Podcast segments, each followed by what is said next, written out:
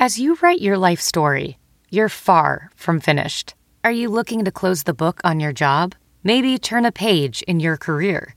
Be continued at the Georgetown University School of Continuing Studies. Our professional master's degrees and certificates are designed to meet you where you are and take you where you want to go. At Georgetown SCS, the learning never stops, and neither do you. Write your next chapter. Be continued at scs.georgetown.edu slash podcast. This episode of the Bears Talk Underground is brought to you by PointsBet. Guys, it's finally here. Sports Drink and PointsBet have partnered up to bring you the world's greatest BTU themed threads for the Bears season. Just imagine the blue and orange confetti can cascading down from the rafters of State Farm Stadium while you're donning the greatest t-shirt known to man, a Bears Talk Underground t-shirt. And it's very simple. You got to go to sportsdrink.org slash shirts, fill out the quick Google form, register for your PointsBet account, and deposit at least $10. That's all it's going to cost you. If you want to get your hands on this t-shirt, and then finally you upload your proof of deposit uh, as well. Once you submit, our beautiful friends will have your shirt out the door and on the way to you. And once again, that is sportsdrink.org slash shirts. Once again, sportsdrink.org slash shirts. Guys, I'm in my 16th season doing this show. It's the first time I've had a shirt available for my podcast. I'm so proud to finally have one, and I want you to have it. So follow the steps and get yourself your very own Bears Underground t shirt today. And thank you to PointsBet for partnering up with Sports Drink. And thanks to PointsBet for sponsoring the podcast. What's up, guys? Week number 10 already underway as the Thursday night game between the Panthers and Falcons taking place as we speak. And uh, not looking good for me to uh, continue my, I think, two week long winning streak on Thursday night. Uh, Panthers kind of coming out on fire uh, there in the beginning, even though not digging the uh, black on black unis. Not a fan.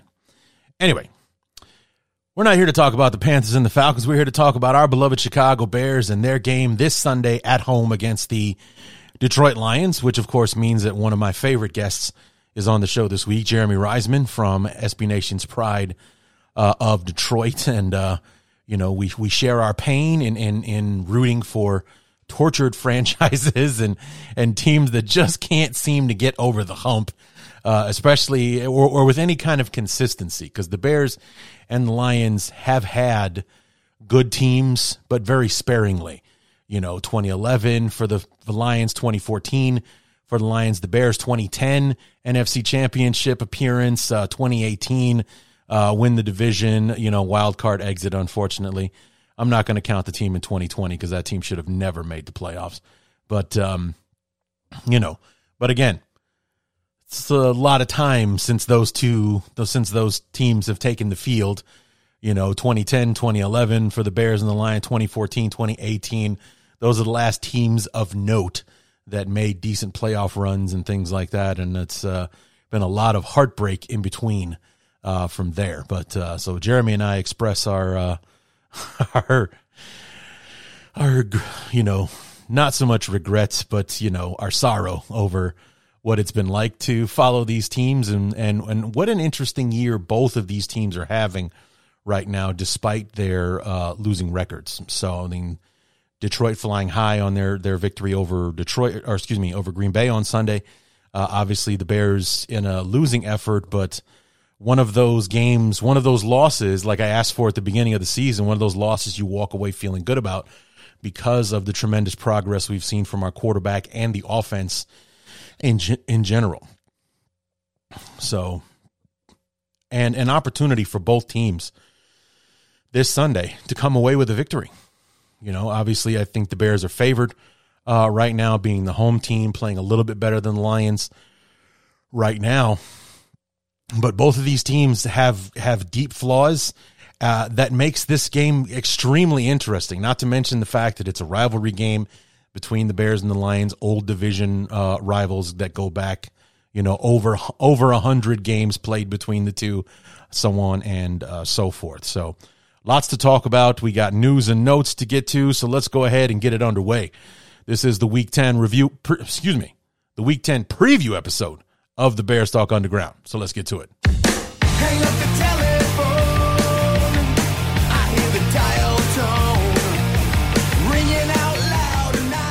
Week number 10, uh, already in the double digits. That's heartbreaking for me. We're at the halfway point of the season. Nine weeks down, nine weeks to go, and then obviously we get a we get to dig it out for a few more weeks in the playoffs. But you know, with the way that our beloved are playing right now, we got nine weeks to go. So we'll see how the rest of this all shakes out. But a, a series of winnable games here this Sunday against the Lions, next week against the Falcons. The Jets are tough, but that's a winnable game uh, as well. And then the Packers before the bye week. So these last four games here, we've got an opportunity to gain some ground from the hole we've kind of dug ourselves into uh, with the you know the slow start, if you will. So, um, but in order to get on some kind of winning streak, you got to win the first one. So this is the one we have to get because I think believe it or not, this is probably even out of those four games. Maybe, maybe we'll be favored against Green Bay if they keep going down the hole that they're going down right now, because their schedule does not lighten up at all. I was I was talking about it on the on the NFL preview show yesterday. They got Green, they got um, Dallas this Sunday. Then they're at Tennessee. Then they then they've got Tennessee three days later, four days later on Thursday night football it's not getting any easier for them. So it's uh, you know they very well could still be on this losing streak when they run into us uh, in Soldier Field four weeks from now. Who knows? But anyway, you know it, it's it's important that we we get off on the good foot here. Um, it's like this is the game that we're we're probably the only one out of the four, quite frankly, that will be featured or favored, I should say, because we'll probably won't be favored against Green Bay because it's Green Bay and they always find a way to beat us especially with Aaron Rodgers in tow. So we have to take advantage uh, of this situation. We have to play like the favored team. So we've been playing well on offense. We just need to shore up, or at just at least tighten up a little bit on defense. You know, with the way our offense is playing, the way they're scoring points, yeah, just you know, obviously, you know, it's very difficult to shut a team out in the NFL, but like the Patriots game, up 14, 17, maybe 20 points. That'll get us a win with the way our offense is playing right now. Just just got to tighten it up a little bit. Tighten it up on third down. Get off the goddamn field. Help me out here. Anyway, big game for us on Sunday. We win this one. We could be on our way, you know, because the Falcons, the Jets, they're playing a bit better than us right now. I mean, the Falcons are losing right now, but anyway, these are all winnable games. Um, you know, the Jets have their flaws despite being a five and three football team or six and three, I think, uh, right now. Um, they'll definitely be favored, especially since that game's taking place in New York. But I, I, I don't think it's impossible to beat them. You know, they're playing well, but they're not world beaters by any stretch. So, anyway, let's go ahead and dive into this. We got news and notes, uh, quite a few things to get to uh, before we get to our conversation with Jeremy Reisman from Pride of Detroit. Uh, first thing on tap, Justin Fields, our beloved quarterback who is skyrocketing up everyone's popularity contest levels right now. Uh, you know, for the for someone who four weeks ago was being written off. I don't want to. People weren't really writing him off as a bust, but they were kind of writing off the season because Ryan Poles didn't surround him with any talent or you know the offensive line wasn't playing well and you know obviously and all that kind of stuff. So but in the last 3 weeks all of a sudden Justin Fields is being spoken of as the best quarterback in the 2021 class even better than Trevor Lawrence or Zach Wilson or you know Mac Jones anybody else Davis Mills anybody in that quarterback class. Justin Fields is now being looked at as the best quarterback in that class and because the the level of consistency he's had in the last three weeks since that mini bye. I mean, I saw a tweet that said, you know, that 10 day break, 10, 11 day break between the Washington loss and the Monday night game against New England could be the turning point. I think I even mentioned it in the conversation with Jeremy. But, um, you know, 123 yards passing on 17 of 28, a NFL record for a quarterback, 178 yards rushing and four touchdowns, three three passes and one running touchdown. And obviously, that running touchdown was like the play of the week uh, with the 61 yard uh, run. So he wins NFC Player of the Week uh, for his efforts on Sunday against the Dolphins. And and I think what's what's truly remarkable about it is obviously we lost the game, and he was still the best offensive player that the uh, NFC had to offer uh, in week number nine. So big ups to uh, Justin Fields for his. Uh, you know, kind of meaningless award, let's be honest, but uh, it's it's a nice tip of the hat to the effort that he gave on Sunday in a losing effort. So, um, I, I, I saw the press conference with uh, Coach uh, Eberflus this week uh, saying it. Uh, Blasingame, Corey Blasingame, our fullback, will be the honorary captain of the week to go along with Justin Fields. Um, I'm forgetting his first, Cody Whitehair. I was going to call him Corey for some reason. What the hell's the matter with me? Uh, it's it's getting late. My brain is kind of fried. I went and saw Wakanda Forever uh, tonight. Uh, that's what you know. Got in about 45 minutes ago. I Had a little dinner, watching the game, and here I am um, recording the show. Uh, but yeah, to go along with Fields, Whitehair, uh, Eddie Jackson, and now Justin Jones replacing Roquan and, and Robert Quinn. So he will be the honorary captain walking out with the other four for the coin toss uh, this Sunday.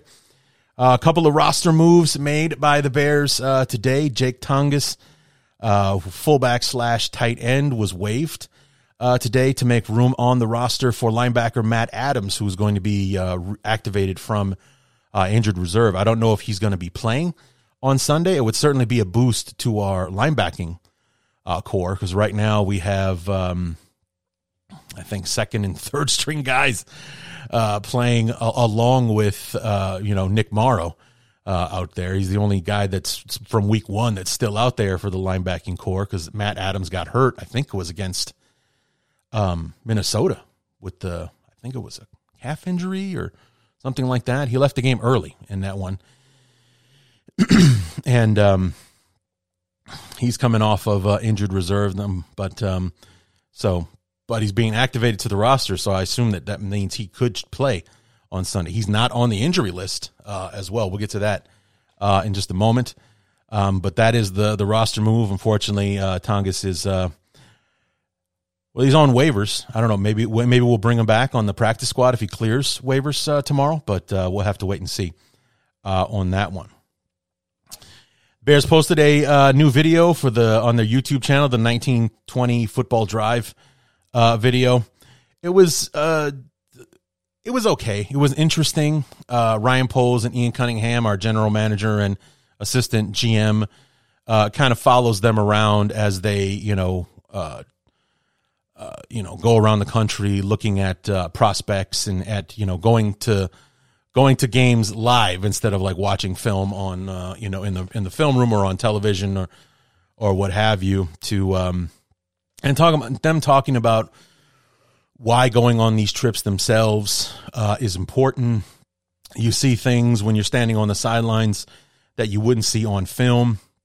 Ian Cunningham talked about how something that that he really likes to keep an eye on is how his teammates react to him. You know, just speaking in the general uh, term, uh, say the guy scores the touchdown when he comes back to the sidelines, are, are people, you know, high fiving him, patting him on the helmet, patting him on the back, coming and, you know, sitting with him and all that kind of stuff?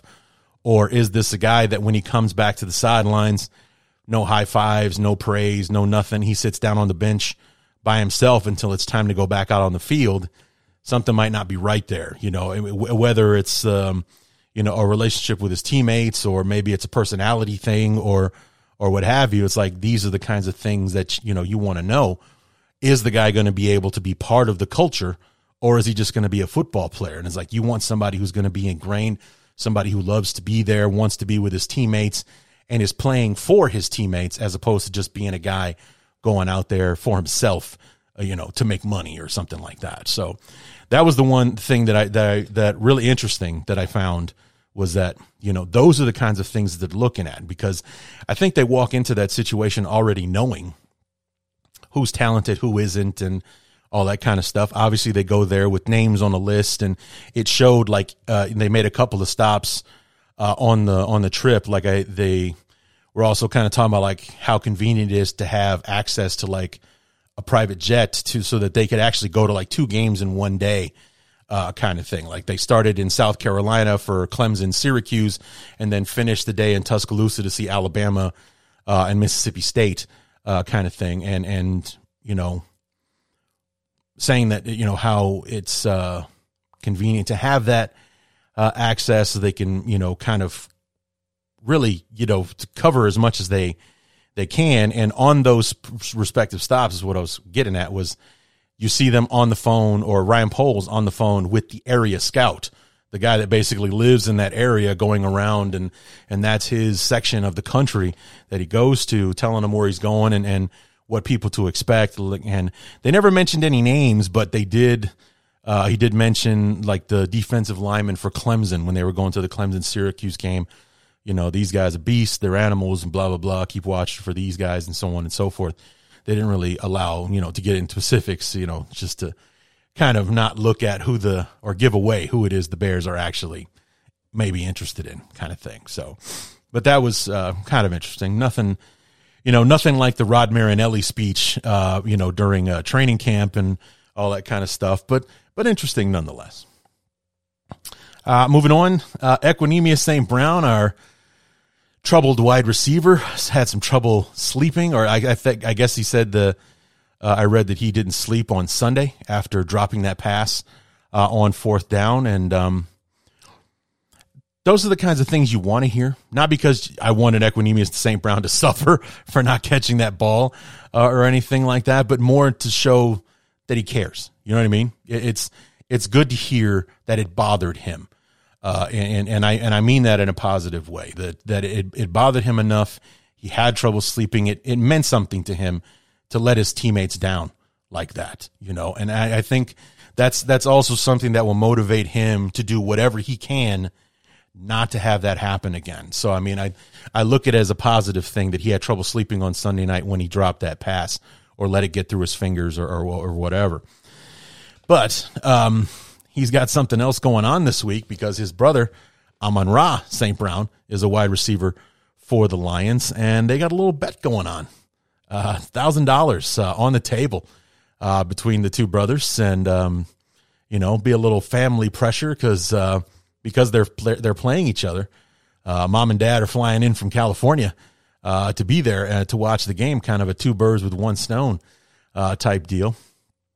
So you got that mom and dad in the stands, kind of mixed on who they're rooting for. Maybe they'll be the ones out there with the the half jerseys, you know, Amon Ra on one side, Equanimeous on the other. I, yeah, I think you'll probably see something uh, like that. I remember who it was that did something like that because I think it was like a Bears Lions game, but it wasn't the wasn't the the Browns. And when I say the Browns, I mean Equanimeous and Amon Ra. Um, I think you know what it was uh, the Fullers actually when we had Kyle Fuller on the team and his brother played for the Lions. I think his his mom or his dad were out were in the stands with a with a jersey cut down the middle, Bears on one side, Bears on the right, Lions on the left, that kind of thing. I think that's who that was. Anyway, so they got a little you know a little bet going on between them. Family's going to be there watching the game as well. So there's a lot on the line for the for the Brown brothers uh, this week. Not just uh, you know bragging rights in the division and you know being a game up on each other and so on and so forth. So a little money in there make things interesting uh, for it. I wonder if uh, the NFL might have an issue for that. So might have an issue with that, with the betting or whatever. We'll see. But um, speaking of the NFL, uh, the NFL uh, through like inside sources. This isn't uh, something that was announced, I don't think, but um, apparently, when you know the Bears issued a complaint, or I don't know if, if, it went so far as to call it a protest or whatever, but uh, Eberflus was talking about it on Monday. Where you know every week they send plays into the NFL, basically talking about how a call was missed here, or this was a a bad call or something like that so the NFL can review it. I think this is something, pretty sure this is something all 32 teams do. And um, the NFL had basically admitted being wrong on penalties that hurt the Bears on Sunday uh, against the Dolphins, and the two in particular are the pass interference call on Eddie Jackson. Um, you know, saying that he was, you know, interfering with Jaylen Waddle uh, on that uh, pass interference that gave the Dolphins 47 yards of field position. Um, and also that, so that should not have been called. And the pass interference that wasn't called on Chase Claypool should have been. So it doesn't necessarily make anything better. Um, I don't think anyone's going to sleep any better knowing that uh, from the NFL. In fact, it might make things worse. However, I think uh, as a fan, it's it's a little bit of uh, as a Bears fan, I should say, a little bit of validation in in the in the vein of it's not just us belly aching because we got wronged by the officials, which is something that a lot of quote unquote losing fans say on Sundays when things didn't go the way. Ah, we're got screwed by the refs, and I was like, well. NFL actually admitted that we did get screwed by the refs. So it's not just me and sour grapes and belly aching over nothing because my team lost. We actually did get screwed, and the NFL agrees. So that's where the validation kind of comes in. Speaking of validation, wrapping things up here, I don't usually talk about this, especially this year because the Bears have been at the bottom uh, of this list, but I found it interesting when I was going through headlines, seeing what I want to talk about, what I don't uh, in the news and notes section. Uh, the Bleacher Report power rankings this week. I, I, I, would love to know when was the last time this happened, but the power rankings have the Bears ahead of the Packers right now. I mean, we're not like blazing up the up the board or anything like that. The the Bears are 23, Green Bay is 24, but you know, I just enjoy seeing stuff like that. You know how Packer fans can be. Our good friend Evan Western, kind of an exception to the rule, but nonetheless, most Packer fans are dicks, and I and I would just, you know, even in the pettiest of ways, I would love to, you know, love to rub things like this in their faces right now. It's just like, oh, look at that. Green Bay under the Bears in power ranking. That's gotta hurt. So, yeah, that uh, that was fun to see when it came to uh, when I saw that um, on the uh, Bleacher Report app this evening when I was uh, compiling notes and, and whatnot for uh, for the show uh, to see that. It's just you know, like I said, it's it's one of those things where even if just for the pettiest of reasons you enjoy sticking it to a uh, Packer fan, that one feels pretty good. And finally, our injury uh, report. We have six names uh, on the list. Uh, Josh Blackwell, one of our special teamers, um, nursing a knee injury, was limited on Wednesday, full go on Thursday. Uh, Dane Cruikshank, one of our reserve safeties, was out with an illness on Saturday, was full go, excuse me, Wednesday, full go on Thursday. Teven Jenkins, listed with a hip injury, nothing on Wednesday, limited on Thursday. But he was also on the injury list for a a back injury. It was kind of heart stopping seeing that on the injury report, but he was full go on Friday and played obviously on Sunday. So maybe this is just much ado about nothing. Maybe some tightness or something, some soreness. Nothing to worry about. Jaylon Johnson with an oblique injury was limited on Thursday, not on the list on Wednesday. Al-Quadin Muhammad and Kindle Vildor both with, uh, or one with uh, Muhammad with a knee injury, Kindle Vildor with an ankle, and that, that ankle injury happened during the Dolphins game for Vildor. Neither one has practiced with the injuries this week, so that could mean um, maybe seeing Kyler Gordon on the outside this week as opposed to being our inside nickel guy. Maybe put him on out on the outside where I think he would be much better, quite frankly. Um, and Muhammad going down means that we'll see. Um, oh God, was it like Kingsley Jonathan or something like that? And that's seriously that kid's name. Um, hold on. Yeah, Kingsley Jonathan. That is right. It's I did not get his name backwards. His first name is Kingsley, last name Jonathan. Probably see some more uh, rotation if uh, if he doesn't play. You'll see him and obviously Gipson and um, Dominique Robinson uh, getting heavy rotation if he can't go uh, on Sunday. So There you go. That is our injury report, and that will do it for news and notes. Let's go ahead and, and bring in our good friend Jeremy Reisman from SB Nation's Pride of Detroit to preview this very interesting ball game between our Chicago Bears and the Detroit Lions for week number 10.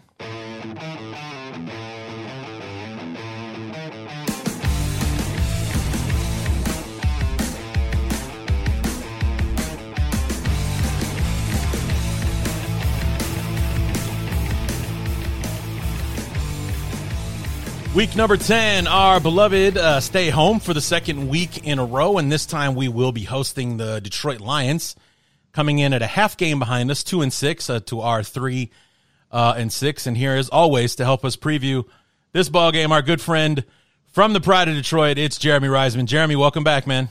Hey, nice to talk to you again, Larry. How have you been? Uh, good, man. It's been four months actually. I was just looking when we were uh, when I pulled it up on Skype, uh, July 7th, the last time we talked, and here it is, the 9th of uh, November. So four months, bro. Yeah, and we're just where we expected to be. Just about, yeah. just about. You know, when we talked over the summer, it's like one of the frustrating things about going into the season was that, you know, hearing the talking heads say how awful the Bears were going to be. And it's just like, I don't know how you can say that because even Bear fans don't know right. what we what with what to expect this year. This brand new offense, brand new head coach. We're we're changing back to the four three from the three four. Will these guys be able to shift into the defense? Will the offense work? Will it will all of that putting our guys in the best position to succeed stuff? Will that just be talk or will they actually be doing it? If something doesn't work, will we shift gears and try something else?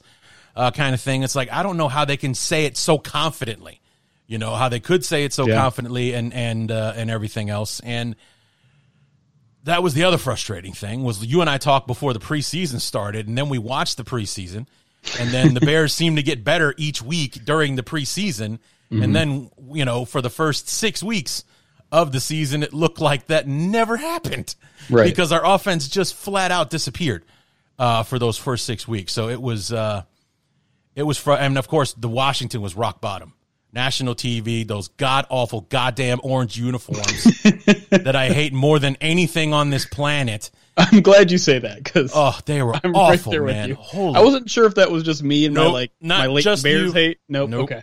Nope. nope.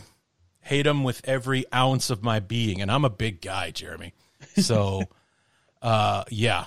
So we got that 10 day break between Washington and the Monday night game against New England. And then it was like a night and day thing as far as the offense yeah. is concerned. And that turns out that that wasn't a fluke because we backed it up. We've averaging 31 points a game these last three weeks. So it's like, I can't, I'm excited to see what's going to happen uh, going forward uh, from here. And uh, we just found out today Justin Fields the NFC Offensive Player of the Week, or or is yeah. it the league? Was it the NFC or the NFL? NFC, right? NFC. Okay. Because you know you know who the NFC Defensive Player of the Week was, right? I'm guessing it's probably one of your guys since you seem to bring it up. It sure was. It was How about that? Rookie safety uh, Kerby Joseph, who picked off Aaron Rodgers twice last week. Yeah, once on a deflection, and the other one he just stepped right in front of it. Yeah. Oh, the the fourth person ever to pick off Aaron Rodgers twice in one game. Tracy Porter was one of the other ones. Hey, there you go. Look at that. They did it in that Thanksgiving game in 2015. It's one of the greatest Thanksgivings of all time.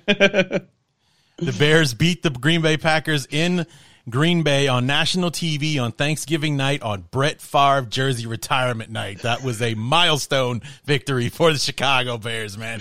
They, man, you know, they brought Bart Starr out of his corpse and everything. You know, they, you know, wheeled him out there on a on a you know golf cart and everything, and he was you could see the pain that he was in just trying to stand and hug Brett Favre, and we ended up win won that game. It's like can we just can we that. just turn this podcast into remembering the times our teams beat Aaron Rodgers? Or I, I that might be a short. podcast. It would be a short podcast. It'd be a glorious one, but it'd be a short one. That's for sure. But uh, you know, it's um, yeah, that was a uh, that was a good night. That's yeah. for sure. Um, but let's talk about your guys uh, real quick. For the second year in a row, uh, week one they're at home, and for the second year in a row, they get they get way behind on their opponent as far as like, you know, I think Philly was leading like 35 to 14, 35 21, something like that. at yeah. one point.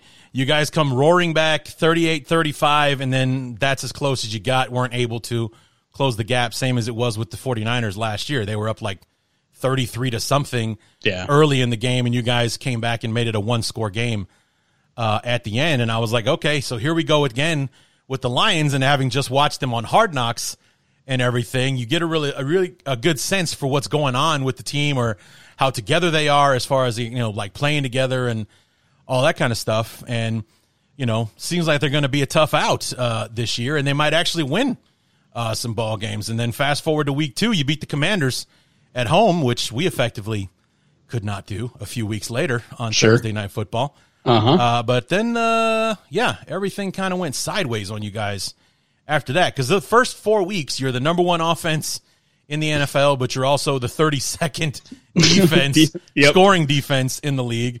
And then after the Patriots game, it kind of flipped. All of a sudden now you're allergic to scoring points for against the Patriots, against the Cowboys, and then the offense comes back last week against the Dolphins, 31-27. You guys come up short there. And then a 15 to 9 barn burner. You beat Green Bay this past Sunday. What's the deal with the team, man? It's like Jekyll and Hyde. Uh, yeah. Game in it, and game out. It's, it's discombobulating. It's, it's hard to follow. I mean, offensively speaking, I think a lot of that is just driven by Jared Goff, who is an inconsistent guy in general. He's he's a guy that days you you look at him and you'd be like, okay, this is the guy who went to a Super Bowl and and nearly won one. And then you get look at other days and you're like, okay, that's why Sean McVay, you know, sent the the draft picks for the next five years. Yeah. To get him out of the building. Um, and so you, you look at the job he's done here, and the first four weeks, we, we we actually pulled our, our Pride of Detroit audience after those first four weeks. He'd thrown like 11 touchdowns, two interceptions. Obviously, like you said, the number one offense in the league in terms of scoring at that point. 70% of fans thought he was going to be the quarterback of the future then. I was one of them, to be clear. Mm-hmm. But like that's how much people had bought into Jared Goff, and he's just been kind of a disaster since then. I think he's thrown three touchdowns to four interceptions since then, wow. and fumbled it away three times. So um, his inconsistencies mixed with, I think, a lot of injuries on the offensive side of the ball. Obviously, DeAndre Swift was a huge weapon in those first two games of the season, um, averaging like eight six a carry. Hmm. Uh, but he suffers a, an ankle injury and a shoulder injury. After that, misses the next three or four games. He's played the last two, but he's gotten about ten snaps in each, so he's not really a huge factor in that. Right. DJ Chark is on injured reserve. Josh Reynolds has been in and out of the lineup. Is he on uh, season ending injured no. reserve or that four week we'll see in a month kind of yeah, injured reserve? He should he should be back next week, I okay. think is the expectation. But uh but yeah, this is week four, so he won't play in this game. Um Amon-Ra St. Brown uh, got a high ankle sprain in I think either week two or week three. He's been fighting that off. Like I said, Josh Reynolds in and out of the lineup. I'm not sure if he's going to play this week. You trade away T.J. Hockenson last week, so now the offense doesn't have any weapons, just like it kind of didn't at the uh, beginning of last year, and so that's not helping at all. Um, defensively, though, I just uh, defensively it's just a bad roster. It's a bad young roster, and mm-hmm. they're starting four rookies right now, um, which you know, bright side is okay. You're you're drafting pretty well if if four guys are are good enough to be starting for for you guys, and we're not just talking about first and second round picks. We're talking about um, you know sixth round pick Malcolm Rodriguez, um, right? Rodrigo, well. Rodrigo, that's right. Um, and so I think I think it makes sense that they're starting to get better. Um, you know, now now that we're two months into the season, these guys are are, are getting their bearings. I, th- I don't think they're good yet. Um, I, I think I think you do have to kind of look at strength of opponent a little bit here because as, as much as Aaron Rodgers is is still will still do some things that'll make your jaw drop. Yeah. That's not a good offense right now. So holding them to nine points, I mean, that's good, but it also relied upon Aaron Rodgers throwing two red zone picks. Um, they, they, they were driving the ball. They probably should have scored more points than they did. Oh, yeah. Um, yeah. And, and you know, the, the Dolphins the week before just steamrolled the defense all day. Um, so, I, I mean, I think if this team ever settles down and like the injuries kind of settle themselves a little bit because they've just been beat up on both sides of the ball all year, I think you'd find that this is in a good to potentially very good offense when when all the offensive pieces are there. and then a bad to very bad defense that is still young and, and hopefully getting better by the end of the season. Yeah, I think we're in the same boat uh, on on defense because we have um, at least well, we definitely have two rookies starting in uh, in our top two picks, Brisker and and Gordon in the secondary. Uh, Dominique Robinson is a fifth round pick. He's in mm-hmm. rotation at defensive end, even more so now after the trade of of Robert Quinn. Right. Um, and also, I heard uh, Al Quadin Muhammad is nursing a knee injury, so he might not play, which means more playing time for him this Sunday uh, as well. And, you know, it's like we just jettisoned Roquan Smith and we got rid of Khalil Mack in the offseason uh, and everything. And we switched to the 4 3. So this defense is nothing like it looked like right. a year ago uh, at this time. And um, so, I mean, I think we're, we're, in, we're, we're in similar ships as far as defense goes. These are young guys that are, you know, trying to learn how to play together while also trying to learn how to play in the NFL. Exactly. Uh, at the same time. And, um, you know, we're definitely taking our lumps. That's for sure. You know, especially these last couple of weeks for the Bears. The defense has given up 42 and 35. Oh, I take that back. 42 and 28 because a touchdown apiece for the for the uh, Cowboys and the Dolphins came via other units. Like they had a fumble return against the Cowboys and a That's punt right. block against the Dolphins. But 28 yeah. and 42 not a recipe for success regardless right. of your team scoring 31 points a game for the last three weeks. I mean, that's how you can score 31 points a game and go one and two in those three games because your defense is a swinging gate, just letting everything right through. Yeah. So, but um, a couple of games I want to talk about because I've been I've been doing an NFL show this season, so I've been a little bit more ingrained uh, in the league. I've been watching um, the NFL recap highlights on YouTube to kind of mm-hmm. get a sense for the games and stuff like that. And there are three that I want to talk about. okay. Quick. Okay. Number one, the Vikings game. Sure.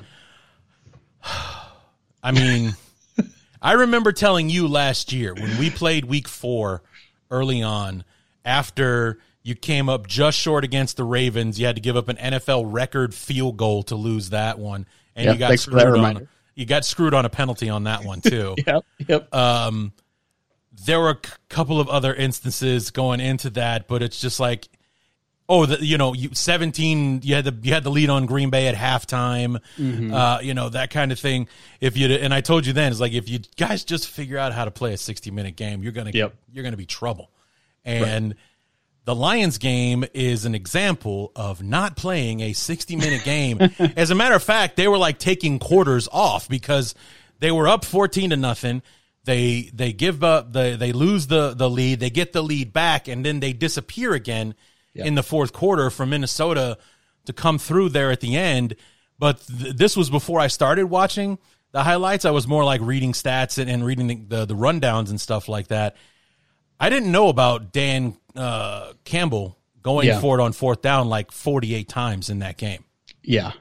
Uh, yeah. And listen, I'm I'm very much of the belief, especially when you're not a great team like like the Lions aren't, go down swinging. I'm I'm almost you know I'm almost right there with Dan Campbell, and I it, it, I know it drives some fans crazy. He, he, did it again in in this past week, and it almost cost him the game the game again against the Packers. Yeah. Um, but the the one and this was by far the most controversial move that he's made so far, and he actually said in the press conference after this Vikings game that he made a mistake. He 100% regrets what he did which was uh, actually not going for it. It was taking the foot off the gas that, that he got slammed for the most because the Lions are up three points, fourth and four,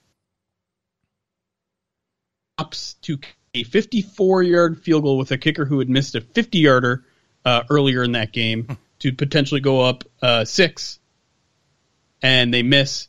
They give the Viking good field position at the 44, where I think everyone everyone in that building did not have faith in the Lions kicker in that moment. They wanted him to either uh, even a punt was a better choice there because you'd have to force the Vikings to you know at least go the majority of the field to at least get a field goal. Right. Um, the Vikings have half a field and, and go for a touchdown instead, and and, and they, they do it game. in like so, two plays.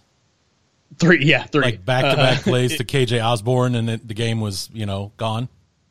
Yep, yeah, pretty much. And so Yeah, I mean they had they had a ten point lead in that game with with twelve and the ball with like thirteen minutes to go in that game, and uh, and they blew it. And that's you know if if this if this team was better and you know in the wild card race, Mhm. that is a game that would just drive us crazy to look back on and be like that was a game that was in your arms and you just let it slip out against a division team against a team on the road. This team hasn't won a road game under Dan Campbell yet. Wow. Is yeah. that right? Yeah, and so this, so you know, obviously that's that's one of the talking points going into this Bears game is, you know, it's it's, it's maybe a chance for them to get off the schneid here, but uh, you know, as, as I'm sure we're going to get into, I'm not not feeling great about the matchup this week. Yeah.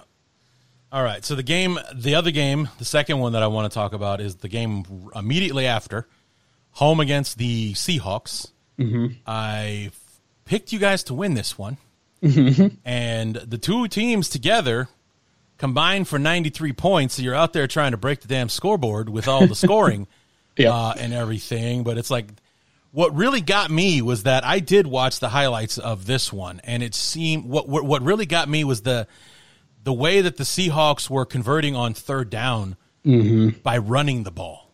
Yeah. And there was one play in particular, it was like third and 15. So they're running to just give themselves more room to punt or turn, basically trying not to turn over the ball. And Penny turns it into a touchdown run. yeah, Um, and, you know, it was another one of those games where it's like, you guys have no problems scoring points. Every, every score from Seattle is answered by one of your own uh, as well. But in the end, it was just too much 48 points, too much to uh, overcome. And it was really kind of also kind of like the first inkling that maybe Geno Smith is onto something here with Right. Seattle. You know, it's like this guy literally slinging it all over the field, and they got a complimentary run game and blah blah blah, but, uh, and all that kind of stuff. But it was like, dude, the Lions. It's like two weeks in a row that they're just you know banging it out, but they, they just let it go in the end. yeah, and I think that that was either one of two or one of three games the Lions didn't force a punt, um, Wow. which will give you a sense of how bad the defense has been at times. Um, but yeah, that that third down run, I you know I think the Lions just sold out on pass on it. They I think they blitzed off the edge and, and left the middle wide open, and, and yeah, Penny turns it right into a touchdown. But um, the Lions have. It's interesting. I think at the beginning of the show you were talking about how you know the Bears were talking about fitting their scheme to their players and Right. switching things up when when they're not working. That's the one thing that I think Dan Campbell should deserve a lot of credit for, um, because you look at last year, the the offense wasn't working for the first eight nine weeks of the game. So what does he do? He he demotes Anthony Lynn midseason, says I'm t- I'm calling plays now, and it works. It works. They they look a lot better in the in the second half of that season, and that carries over when they promote Ben Johnson to offensive coordinator this year. Now now you go into this year, defense is the problem. Defense is horrible. Last week, right after the uh, what was the the game that the oh the uh, Dolphins. the Dolphins game. Yeah, Dolphins just absolutely killed the Lions for four quarters. What do they do? Make a very unpopular decision of firing the defensive backs coach, Aubrey Pleasant, a, a guy who's by all means a an excellent communicator, a guy that players absolutely love, and, and someone who, who has played the game and and and, and has a, a knowledge of, of the system. And what happens? They go out and get three interceptions off Aaron Rodgers. They get nine passes defended. They had 18 total passes defended going into that game, so they get half of that in one single game, and, and the best defensive back performance we've seen. And so he's he's not afraid to shake things up. He's not afraid to look at some of these performances and be like, "Well, I'm not just going to sit on my hands and and say and just teach it harder. Let me let me teach something different. Let me switch things up. Let me move guys around." The, the Lions have been, you know, benching regularly on defense and just looking for that right combination, like you said. You mm-hmm. got a b- bunch of young players, find the right combination of young players that works well together, and that's what they're doing. And I think I think you look at that Seahawks game as as kind of one of the the straws that broke the camel back because just you know an awful defensive performance. Yeah, because it's, I mean, in today's NFL, even with all the scoring uh, and everything, the point totals that you guys brought on in the first five, six weeks are supposed to be enough to win every single game. Yeah, You know, 27 points, 24 against Minnesota, certainly 45 against the Seahawks, but even last week against the Lions, 27 points. And th- that's supposed to be enough, just just like with the Bears.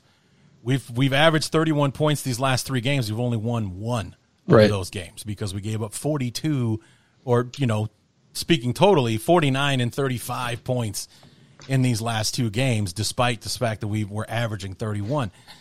Um, you know, it's like when you score 31 points a game, you're supposed to win a lot of football games, and Yep. you know it, it's not a good uh, not a good recipe for uh, success. So it's it's certainly something that that you know like something needs to change. Something needs uh, to happen, and um, you know the third game was in fact a Packers game that I wanted to talk about because I you know I was watching the the highlights on that one rather closely because of obviously you guys coming up this Sunday uh, and everything, and also wanting to know how it was, you know, Green Bay just how awful they've been lately. I mean, they Yeah. actually gave the Bills a game last Sunday, and then they come into Detroit, a team that they regularly beat quite handily, which you know we are very familiar with, and Sure. all that kind of stuff, and and. You guys beat them fifteen to nine. That's and I remember t- I texted you during the game at halftime. I was like, and your your response was golden, by the way. But it's like, hey man, it's like I I I was doing my NFL show and I said I picked Green Bay to win this game, but I would not be surprised at all if Detroit walked away with this one. It's just something about the feeling I get about the Packers. Like if I could go back and do it again, I would have just gone with my gut and picked the Lions. It's like, but it's the Lions. I can't. It's and Green Bay's got to snap out of this eventually, right? I mean, what better opportunity than right now against the defense that's struggling, that's given up a ton of points lately, and this is like heaven for for Rodgers and company. If they're if there's a game where they're going to get their offense right, this is the one. Yeah. You know, and nine points, three red zone turnovers is just like, and then watching it, it was just like I'm watching them piss this away. You know, it's like all due respect to Era, it's like you guys made the plays. You absolutely made the plays. But when the perspective that most people are going to have is like Green Bay's choking their ass, they're getting into the red zone, they're going up and down the field, getting in position to score, and then they're just falling apart in the red zone, turning the ball over and coming away with nothing. If they settled for field goals, they win the game. You Yeah. know, if they settle for three field goals, they win 18 to 15, you know, to add on to what they already did. So it was just like, man, what is like, I just like, let's talk about that game, dude. Cause I, number one, how awesome was it to watch? I mean, you were there. How Yeah. awesome was it to watch Aaron Rodgers shit the bed in person? I mean, that had to be great. It, it gr- yes, absolutely. And at at about the end of the first quarter, so I turned I turned to my buddy who who works for me at Pride of Detroit and, and gets to go to the games with me as well, and I said, you know, this could be the last time we see Aaron Rodgers live. Yeah. and I can't think of a better way to go out. Like he was screaming up a storm after every bad throw that he made, yeah. and and yeah, to just like to see an Aaron Rodgers, the Aaron Rodgers era in, in Green Bay, and, and maybe this isn't the end of it, maybe it is. Um, you know, a, a guy who is tormented Lions fans and Bears fans and put up point after point in that same stadium. He had the Hail Mary Right. that Lions fans are never going to forget. To see all of that peter out to a nine point performance where he threw three interceptions, the most he's ever thrown in a game in his career, and get picked off by a rookie twice. Yeah. That had to be sweet. That was great. It was amazing. It was it was great. What I forgot to mention though was your response when I sent you that message saying, "I wouldn't be surprised that you guys are scrappy. The Packers are playing like crap, and all that kind of stuff." You're like, dude, you can't send this to me at halftime. You cannot send this to me. I was like, oh no, I don't mean to jinx you. I'm just saying, you know, you guys are are making me look smart as far as like I wouldn't be surprised if Detroit won this game. You guys are winning. How about that? Eight nothing at halftime. It's not like you had a whole lot to worry about. Well, but here's the thing. Prior to that game, the Lions had not scored a second half point in four weeks. Oh wow. Okay. Yeah, they've been scoreless in three straight games in the second half. They only put up seven in this one, but that that turns out to be enough. Right. Um, so yeah, I mean, I like you kind of pointed out in some of these other games, the Lions have had two, second half leads in, in I would say at least half their games this year, and and just petered out in this in the second half or whatever. That Cowboys game a couple weeks before that, they were they were up, I want to say ten, no, they were down 10-6. but they were they were at the one yard line in the fourth quarter, down 10-6. They end up fumbling on the one yard Oh line. and, my god. yeah, no, it, it, it was it was a disaster. But yeah, I, it's it's funny when when you were kind of explaining the the Packers Lions game just a minute ago, it it really it reminded me of the the Lions Bears game last year at Soldier Field. Hmm. I, I don't well I don't know how well you remember it, but Oh, I do. Absolutely. the Lions yeah. had red zone trip after red zone trip after red zone trip and zero points to show for it. Yeah. Yeah, I think I think like it was four trips, either in the red zone It or on the Bears side of the field. Yeah, it was definitely three. Definitely, Yeah. it's like maybe there was a fourth one, but there were three for sure, where there was a turnover on downs and two turnovers Yeah, that ended those drives in the. Uh, the and and my favorite turnover of all time, your your quarter your center yes, snapping the ball into Jared Goff's chest, bouncing into the arms That's of right. defensive tackle Bilal Nichols. that's right. And I, do I, don't. I was like, I don't know if that went down as an interception or a fumble, but it's definitely a turnover, Lir- literally out of nowhere. Like Goff was looking at something, making some kind of adjustment. Ball Yeah. gets snapped right into his chest. Fumble, f- interception, whatever, turnover for the Bears. Going back the other way when it looked like the uh, the Lions were about to put it on the board. Right. And so to see, I mean, that sort of stuff is par for the course for Lions fans. Like that, like, of course, yeah, we're going to blow leads, we're going to blow opportunities and lose a game. To see the Packers, a team that has just been defined by Yeah, how steady and solid and, uh, you know, obviously not, not winning Super Bowls as much as they probably should be, but to see them kind of implode like that was just like, oh, that can happen to them too now? That's, I like that. this is like, oh my god, the football gods are you know even in this thing out. It's about goddamn time. Right. So, yeah, I mean, well, that was the thing. Like that 2015 game that I talked about, that game ended with Rodgers four straight shots into the end zone from like the 10 yard line, and we turned them away each time to to hold on to the to the victory. You know, I mean, it's like it's Rodgers. He's inside the 10. He's gonna do it. You know, he's this is what he does over, especially to us. If it was anybody else, I'd be like, ah, 50 50. But it's like, it's us. It's like, yeah, it's about 95 5 that he's going to pull this off. And uh, the 5% won uh, that day. We turned him away on four straight shots to get the ball in the end zone to take the win. And we, we came away with like a 17 13 win. Uh, it was uh, that was a pretty glorious. The food never tasted so good, Jeremy. Let me tell you, on Thanksgiving Day, food never tasted so good. So, so let's talk about this game we got coming up here uh, on Sunday. Um, you and I were, were chatting a little bit beforehand before we started recording, and both talking about how like we're we're we're cautiously optimistic, but also kind of expecting the worst Right. uh, coming uh, this weekend because my defense is awful. Your defense is awful, giving up points, and you know your your offense has the potential to be dangerous, and my offense is heating up. So it's going to be more like, you know, which which side is going to actually come away with this thing uh, on Sunday? is it's going to be exciting trying to find out how this is actually going to go down. Yeah, it, it should it should be interesting because I, I think as I mentioned, kind of going before we we went on air, it feels like the fan bases of each team is weirdly in a good place right now. Um, because obviously Bears fans are excited that they may actually have a quarterback for the first time in in a very very Yeah, long for time. more than just one year at a time, that would be great. Yeah, yeah, uh, and and Lions fans are, are feeling good coming off of a, a you know beating a rival, beating Aaron Rodgers, and and a bounce back defensive performance, and led by a lot of their really young players. So, um, I think I think both of those can get derailed in a hurry if they lose this game. Um, depending on how they lose it, like if, if this is a shootout, I think I think both teams might feel okay about that. Um, less so maybe the Lions fans because they're hoping that the, the defensive improvements they made last week are, are more long standing. But I'm I'm not one of them that, that's expecting it. I guess. Um, so yeah, no, it, it's it's an interesting matchup. It's an interesting place for, for both teams to to be in, but um, you know, not nothing close to to a must win game for either team here. I think it's just it, it's a nice litmus test because I think both teams are kind of in similar places in their rebuild, and I know the Lions are you know quote unquote one year ahead, but they also had a lot less I think to work with at the beginning of their rebuild than than the Bears did, although they're doing a a pretty thorough tear down Oh, yeah. themselves. But but you know having having a potential franchise quarterback can speed things along pretty quick.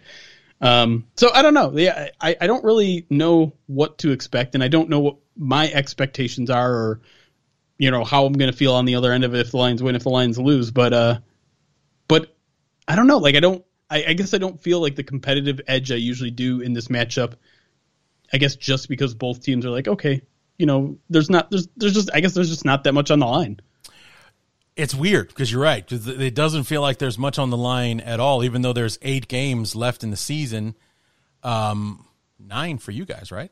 You've already Yeah. had your bye, so Yep. Yep. um, you know, ours is coming up, and um, you know, we still got half the season left to go, and you know, I think both of us are looking forward to 2023 already. I mean, certainly every Bear Sure. fan is because we're going to have. Well, right now it's eight draft picks. We'll see what Poles can sprinkle fairy dust on and turn that into because he turned five picks going into last year's draft into 11 somehow. And, you know, we have eight picks. And oh, yeah, we have the most salary cap space in the league by about $40 million this year. So, Right. you know, I don't think that means Poles is going to go crazy signing checks to anyone who wants one, but he's certainly going to have the money to get anybody he wants.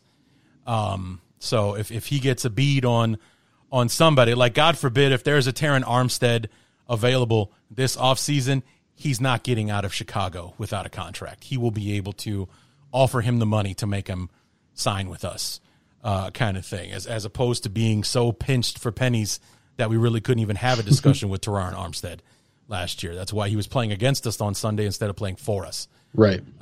So, you know, but we're also enjoying this year, especially the last few weeks, since our offense has woken up and Justin Fields is making everybody out there who had anything to say about him in those first six weeks eat a big bag of shit uh, lately. you know, anyone who was just who just immediately wrote him off, just that he's done. He's done, and you know, like I, I don't know how many times in the first six, seven weeks I saw the you know you know the memes or the graphics or whatever ranking the 2021 quarterback class and seeing Fields at the bottom of it. I saw one the other day. He's number 1 now, you know, even ahead of Trevor Lawrence, even you know ahead of it um Mac Jones and all that kind of stuff. And it's not even close at this Yeah. point. Right. So, you know, it's like if he keeps this up, I mean, it, it's just what every Bear fan was hoping was that this guy was not supposed to be there at 11. Going into last year's offseason, he was number two behind Lawrence. Like he was going to the Jets when the season ended in 2020.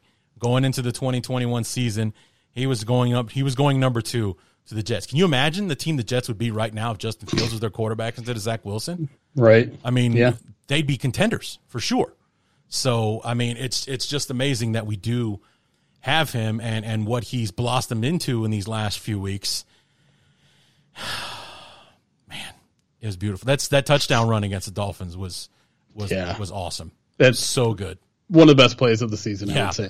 I love that little pump fake to the middle where the guy he froze the guy and then next thing you know he's just blowing through guys and running in from 61 yards out. It was beautiful stuff. So, um, you know, I, I just, uh, yeah, it, it's been funny because I've I've been critical of him, but I'm not, I've never gone out and said, "Well, he's done." We're obviously picking a quarterback in 2023 with the top five pick that we're going to end up with, and all that kind of stuff. It was like, no, let's use that top five to get a tackle or a pass rusher or another wide receiver, maybe instead of drafting another quarterback, you know, kind of thing. Let's not start over again. Never mind this this um, this this concept of my guy when it comes to GMs and quarterbacks and things. You know, it's like Poles wouldn't have taken this job if Justin if it wasn't for Justin Fields kind Right. of thing, or at least it was a big deciding factor for him, or so he says. Uh, anyway, so but um this episode of the Bears Talk Underground is brought to you by PointsBet. Guys, it's finally here. Sports Drink and PointsBet have partnered up to bring you the world's greatest BTU themed threads for the Bears season. Just imagine the blue and orange confetti can cascading down from the rafters of State Farm Stadium while you're donning the greatest t-shirt known to man, a Bears Talk Underground t-shirt. And it's very simple. You got to go to sportsdrink.org slash shirts, fill out the quick Google form, register for your PointsBet account, and deposit at least $10. That's all it's going to cost you. If you want to get your hands on this t-shirt, and then finally you upload your proof of deposit uh, as well. Once you submit, our beautiful friends will have your shirt out the door and on the way to you. And once again, that is sportsdrink.org slash shirts. Once again, sportsdrink.org slash shirts. Guys, I'm in my 16th season doing this show. It's the first time I've had a shirt available for my podcast. I'm so proud to finally have one, and I want you to have it. So follow the steps and get yourself your very own Bears Talk Underground t shirt today. And thank you to PointsBet for partnering up with Sports Drink. And thanks to PointsBet for sponsoring the podcast. Speaking of which, what do you what do you guys think now? Because I know you said four weeks ago Jared Goff was the quarterback of the future and that you were going to build around him and all that kind of stuff. But where's that at now? Especially since we're going headlong into one of the better rated quarterback classes in in uh, since 2021, I should say. Yeah, no, I think we're, we actually ran the same question this week, and we don't get the poll results for another day or two. So I'm I'm very curious to where it will be, but I'm expecting it to be below 20 percent. Um, yeah, no, I think I think most people are are out on Goff. I've I've been out on Goff for for a while. I, mm-hmm. I've, I've, always kind of viewed him as a bridge guy, and I was I was happy to to let him prove me wrong. Um, but as as each week goes by, it becomes clear and clear that that guy just needs an absolutely perfect situation to succeed. Meaning. Yeah. A really, really good offensive line, a stacked receiving corps, a good run game, and sorry, this is the NFL. You're you're very rarely going to have all those things at once if ever. Um, injuries are going to happen. Um, you're, you're not going to be able to just build the perfect offense. It, it, it doesn't it doesn't exist. The Lions clearly need a guy that's going to elevate everyone else rather than everyone else elevating the quarterback. So um, to me, I, I, I, think it's a no brainer that they're going to draft a quarterback next year. Um, they obviously have two first round picks. And that second one coming from the Rams, who are not playing particularly good football right now. I think that pick is currently 12th.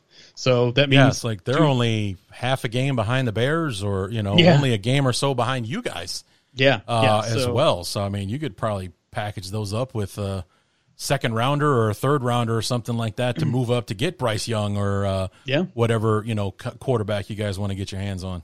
For sure, yeah. I mean, we could be looking at two top ten picks, and they also have that extra second round pick now too, mm-hmm. with the T.J. Hockenson trade with with the Vikings. So they're stacked with with draft picks. They have enough draft capital. Obviously, you, you, still need to find a team willing to trade out of a spot where there's a quarterback. And unfortunately for the Lions, there are a lot of quarterback needy teams that are currently at the top of right. the draft order. So it, it could complicate things, and maybe they, they don't have the opportunity to grab the, the, the guy that they want. Yeah. There's still plenty of needs on the defensive side of the ball, but um, yeah, I think I think we're getting closer and closer to you know the the, the end of Jared Goff in Detroit, and, and they might still keep him around for another year. I think I think they may prefer to have a rookie quarterback sit for as long as possible sure. Um, before they play him.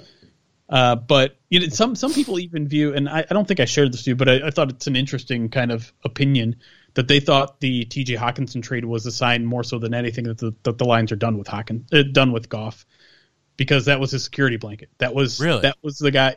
Really good. They became very very good friends. Um, it, last year especially, they were just like they were connected from hmm. training camp. Um, in terms of both on and off the field. And so he was he was mad last week. Jared Goff. I mean, he's usually kind of testy with the media, but even more so, uh, he tried to have like this whole opening statement about the trade, and you know said like, okay, that's all I'm going to say about it. And then of course, you know, media asks him like four or five more questions about sure. T.J. Hockenson, and he gets testy, and he and he just said like, I hate it. Like he he straight up said like, I hated the trade. I hate it. Um, and so you know, the, I, I think there's there's maybe some smoke there of like, okay, if you're trading away your quarterback's favorite weapon. Maybe maybe you're starting to build a vision without him.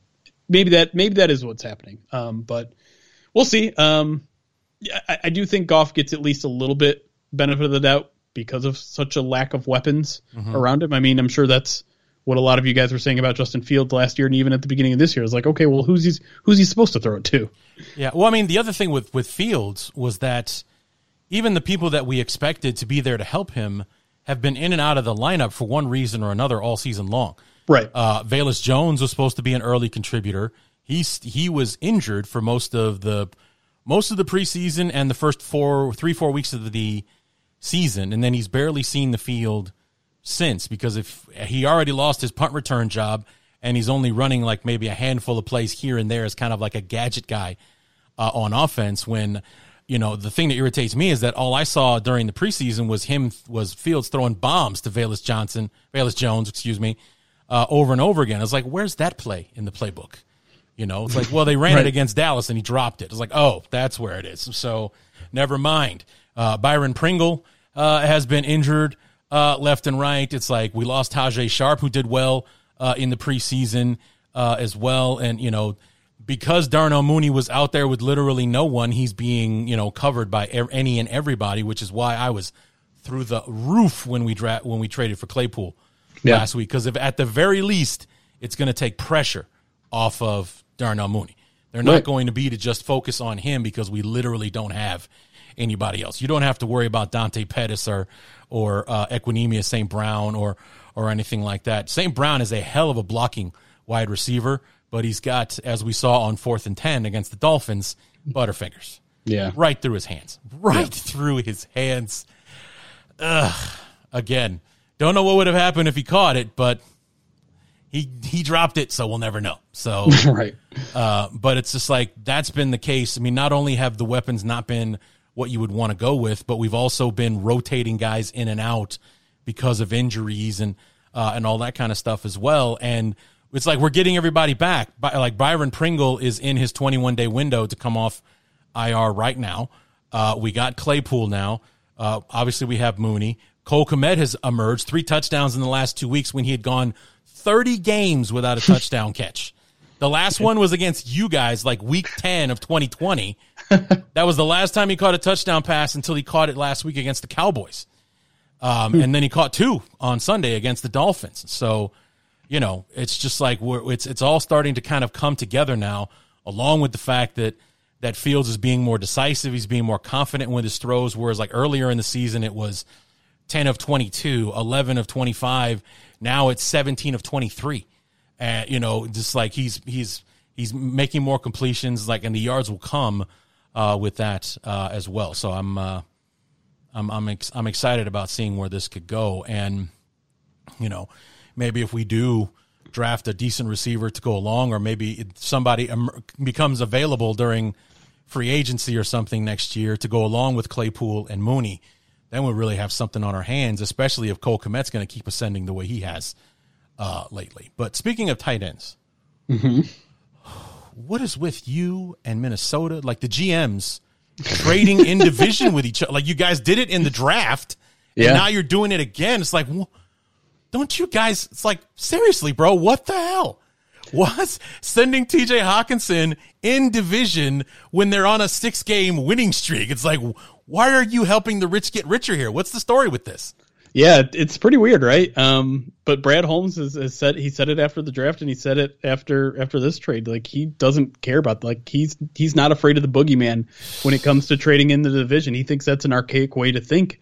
He, thinks it's his job as a general manager to get the best deal that he possibly can, and if that, I mean, he he's showing enough confidence in himself where he thinks he's making the right deal that he's willing to take on the consequences. Like he even said it like I know when we face Minnesota and TJ Hockenson scores a touchdown against us, the cameras are going to pan to me and I'm okay with that because I still think I got the best deal here. I think I still think I made the right move that's in the best interest of the Detroit Lions. And so I think he's just more inwardly focused when it comes to situations like that and not concerned about what it does for the other team, specifically an in division team, which is I don't know. It's it's it's an interesting way to think. I don't know if I agree with him or disagree with Yeah, him, and time just, will tell uh, if he's right or not. But like, here's the thing: if you think you're making a really good trade, if you think you're you you, you know you robbed the other team of of draft picks, you you know you you really tip the scales in your favor. Wouldn't you want to do that to a divisional foe more than anyone else? I don't know, man. I just I don't see Gutekunst taking Poles calls on, you know, like, hey, Sure. I've got this guy. Give me a second and a third and a fourth next year, and it's a done deal. Uh, isn't making that phone call. He's not taking that deal, man. I think your guy Brad Holmes from Los Angeles doesn't quite get Midwesterns and Midwestern loyalty, uh, because he is just like, what are you doing, man? You're you're you're you're making deals with the devil here, as far as as most people are concerned in in well in this area of the country anyway. Right. Yeah, So- it's it's it's odd. It's it's definitely sure. uh, not conventional. Um, and and and he's putting his reputation on the line, so he must very he much he must have a lot of conviction with what he's doing because Well, yeah, I mean, Poles did the same thing, trading uh, Roquan Smith. That was not a popular move. sure, Uh, I personally didn't have much of a problem with it. Um, you know, obviously, you hate to lose Roquan. He, this guy is a bear, and he's you know he seemed to fit right into Chicago and in, in the team. He's a great player, um, but he's he's the defensive Allen Robinson, in my opinion, because Allen Robinson wanted twenty million dollars a year from the Bears, but every time it came time for Allen Robinson to make a twenty million dollar a year play, he came up short.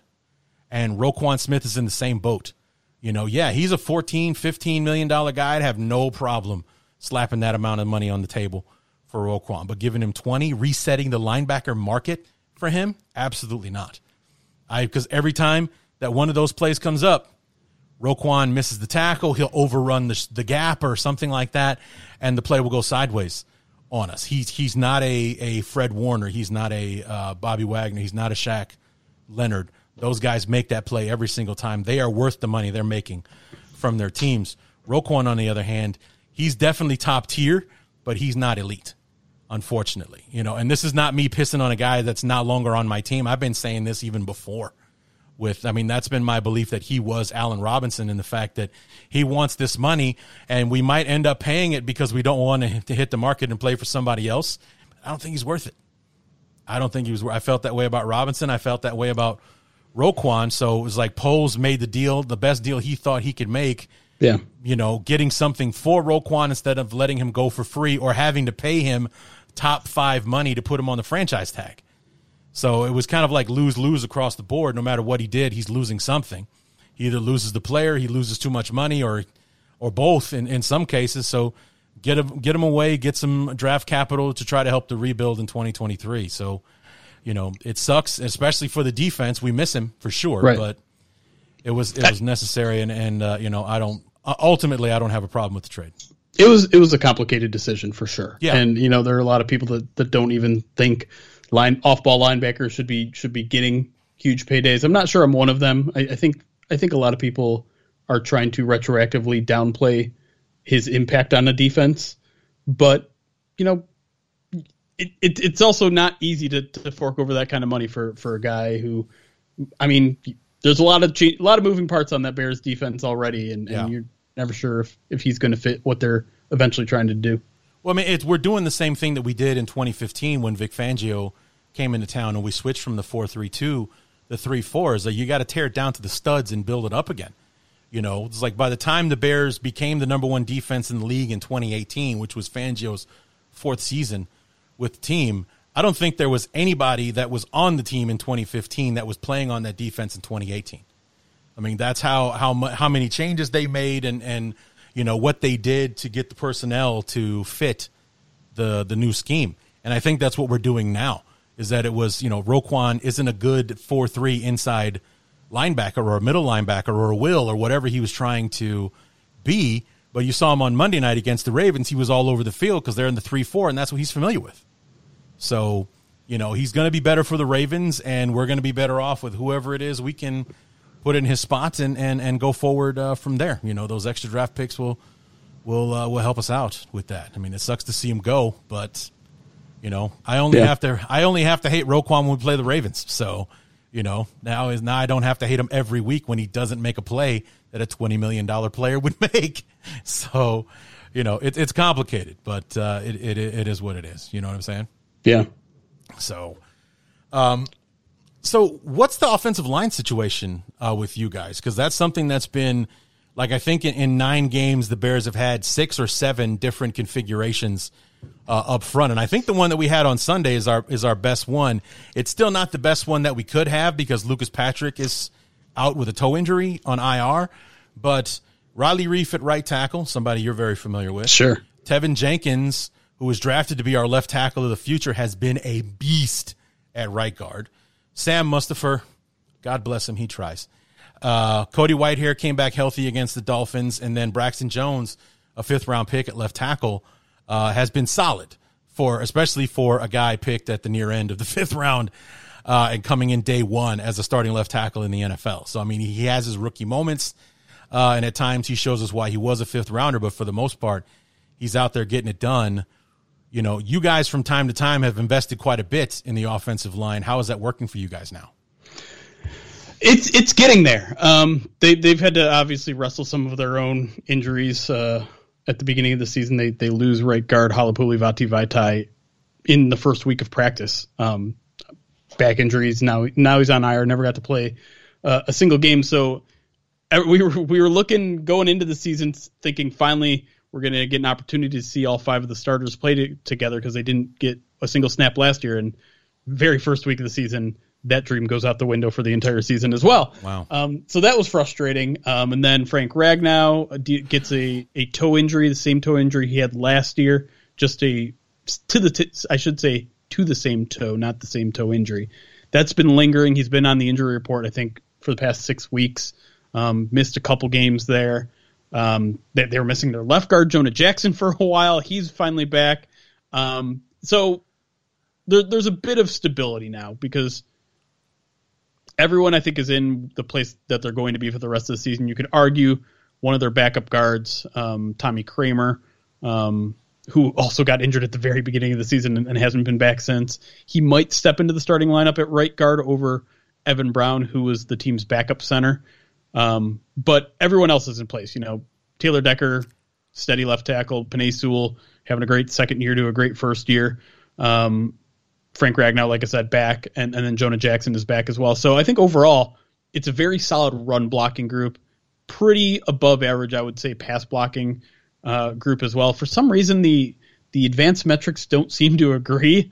Um, you know, you look at like pass block win rate, run block win rate, and some of the PFF scores, and it doesn't make a ton of sense to What's me. What's the criteria for that? Do you know? I think pass block win rate is you have to basically not give up a pressure in the first three seconds of a rep or something like that. Huh. Um, I don't know. So yeah, because yeah, I, I think at, it's, at I think point, it's still a very good unit. Um, go ahead. And I think sorry. I think a lot of the I th- I think they're still getting dragged down by basically starting a third and fourth string guard early in the season, which is what they had to do in like weeks two and three, which is ironically when the the offense was its best. I don't know. It doesn't make a lot of sense to what's happening. Yeah. But all to say that I still think this is a top ten offensive line now, and especially now that they've they've settled in. Right. Yeah, I've always been confused about the pass blocking win rate because I'm pretty sure I can eyeball what a run block win looks like, um, but pass blocking. And, and, and here's what, what really made me uh, question it was that Sam Mustipher's worst performance of the season was week four against the Giants. He absolutely got his ass handed to him left, right, and center, no pun intended. and he measured out as like the number one center in the league after that game. And I was like, how in the hell is that possible? Okay. It's like he was a huge problem in that game. And somehow he was the number one rated center via pro football focus or, or whatever by pass block win rate. It's like, there's no way. There is no way. Uh, I mean, unless the criteria is half a second, he was getting murdered left and right uh, in that one. I mean, what's his name uh, out there in? Um, oh, the guy with the funny name in uh, for the Giants, the defense who was in Baltimore last year. Oh, jeez. Yeah, I can see the guy's face. I can't even think of his name. But anyway, he was defensive coordinator last year, and he served Justin Field his lunch with the Ravens, and they pretty much did it again uh, against the Giants. And what he did was kind of like loaded up the middle of the field with the biggest defensive lineman he could find, and just rammed him right up the middle uh, against him. And, and Mustipher was just getting crushed uh, in that game, and somehow he graded out as the number one center uh, in football after that game. I was like, well, this system is broken. There's no way in hell that's true. So, um, but yeah, it's uh, because I was I was wondering like how much of the offensive struggles were due to the offensive lines struggling because early because in the first few weeks of the season that was definitely a huge problem for us. Like I said, we were putting Yeah. basically moving people in, and for some reason we started the year rotating uh, Lucas Patrick and Teven Jenkins at right guard. Like every two series, they would swap out. One would be on the bench, the other one would be Oh, in. The, well, because Patrick broke a thumb in in preseason, so he couldn't play center. He, he did it on his snapping hand, of course, so he couldn't play center. But he was ready to play by week one, so he played with the with the fist for the first you know like few weeks, and they would rotate him and Jenkins in and out of the lineup. And the only thing that put a stop to that was when Cody Whitehair hurt his knee uh, against the Giants, so P- Patrick had to play left guard and left Teven Jenkins in there at right, which was a revelation because he's playing at like an all pro level at right guard. It's remarkable. And then finally, we, we finally get Lucas Patrick in there. And Sam Mustipher must have made a deal with the devil for his soul or something because literally, like in the first quarter of the first game where Lucas Patrick is finally playing the position that we signed him to play, he gets hurt. And, you know, it, it's a toe injury and it must be a, I don't understand this thing with toe injuries. That thing must be sticking sideways off the side of his foot or something. If it's enough to put you down for weeks and, at a time, or like uh, Ragnow, yeah. didn't he hurt his toe against the Bears week four and he was done for the year? Yeah, and that's that's he's dealing with another toe injury right now. Yeah, it's, it's he he missed one game with it, and it's just been he's been on the injury report, missing a practice a week essentially, but playing through it all. Man. And you, I mean, you can see it when these guys walk too, though, man. It it must be excruciating. It, yeah, I, yeah, I, I, can't even imagine. Yeah, well, I mean, especially a, a pro football player's tolerance right. for pain. Right. If it's enough to put you down, it's got to yeah. be something. So sure. I mean, there must be bone shards or something in there, right. uh, or whatever. That's you know, if it's if a toe injury is going to put an offensive lineman down for the year, wide receiver, a DB, maybe even a quarterback, I could see it, but a lineman, you're not moving around that much out there. It's you know, you're on your heels, not your toes. Is Some I don't know what the hell I'm talking about, but anyway, so let's wrap this thing up, man. Um, sure. You know, I'm I'm looking forward to Sunday, hoping that there's no weather factors. Yeah, uh, in this nice. one, that would be nice, and we can just go out there and play some football because it's you know you and I talk about this every time we preview one of these games. It's you know the the the Packers are our arch rivals, but our best rivalry is with the Lions right? Because of those games that we play against each other, how competitive they turn out to be. It's you know throw out the record books, you know that kind of uh, kind of thing. You guys win sometimes, we win sometimes, and that's just how this. That's what makes it exciting about right. playing these games is that each team goes into it thinking they have a chance to win, as opposed to like when you play against, you know, recently Minnesota or you know in the past the the Packers. It's like yeah, we're going to need about six or seven things to go our way in order to pull this thing out. Some turnovers and a bolt of lightning to take out Rodgers in the first quarter, and you know, right. or we can need you know Shea McClellin to drive him into the ground and shatter his collarbone. That'd be good, but you know, right.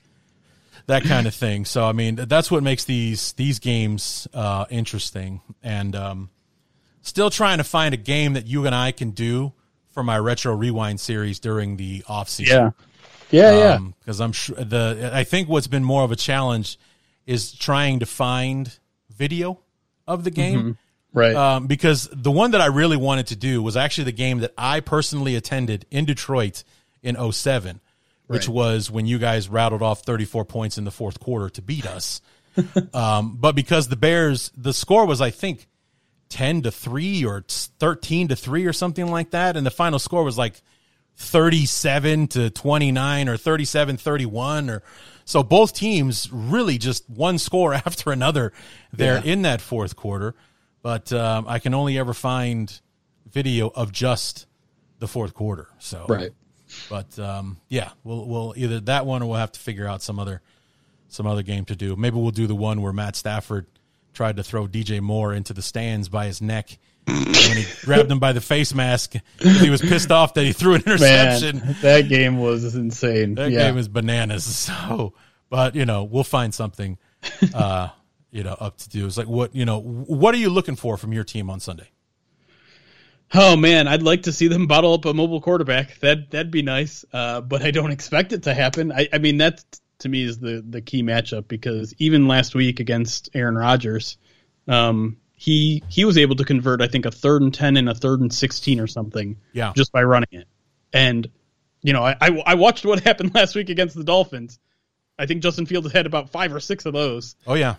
And, well, I mean, he had him against the Cowboys. He had him against yeah. the Patriots. And, it's so, really become a thing since the since the mini bye. And I, I mean that to a defense, I don't know if there's anything more frustrating. Is that you, you play good first down football. You play good second down football. You play good coverage on third down, and, and some in some of these like you have a dedicated spy and there's nothing you can do. Yeah. And and it, it's why you know it's it's interesting. Three or four weeks back, the Lions linebacker coach Kelvin Sheppard was asked about using a spy, and he said he hated it. He said, "I don't, I don't, I don't want to use a spy. I don't think it works at the NFL level." Mm-hmm. And I think I think Justin Fields is is proving some of that true because if you have a linebacker on a quarterback like Justin Fields one on one in an open field, who's going to win that? Yeah. Ten out of ten times. Well, I mean, the other thing is Fields is as big as a linebacker. Just Right. about. I mean, he's only about 10 or 15 pounds lighter than what an NFL linebacker goes for these days uh, in the NFL. You know, it's like they used to be, or at least they used to wear larger pads Right. anyway, because linebackers used to look like monsters in the 90s and the early 2000s because they had shoulder pads looked like they were carrying, you know, dump truck on, on their shoulders uh, and everything. But it's just like a linebacker, like I think Roquan weighs about 230, 235 or whatever, and Justin Fields is 6'2, 6'3, 220, 230 pounds himself, runs a 4'4. Right. So yeah, it's it's uh, it's not a done deal when you're one on one with a linebacker as far as the linebacker winning that battle. No, and I mean you, you hope like the linebacker funnels them into to other help and and things like that. And Yeah, yeah, yeah. and, and Dan Campbell even said today, like, yeah, a spy has to be part of the the game plan. Putting pressure on him has to be part of the game plan.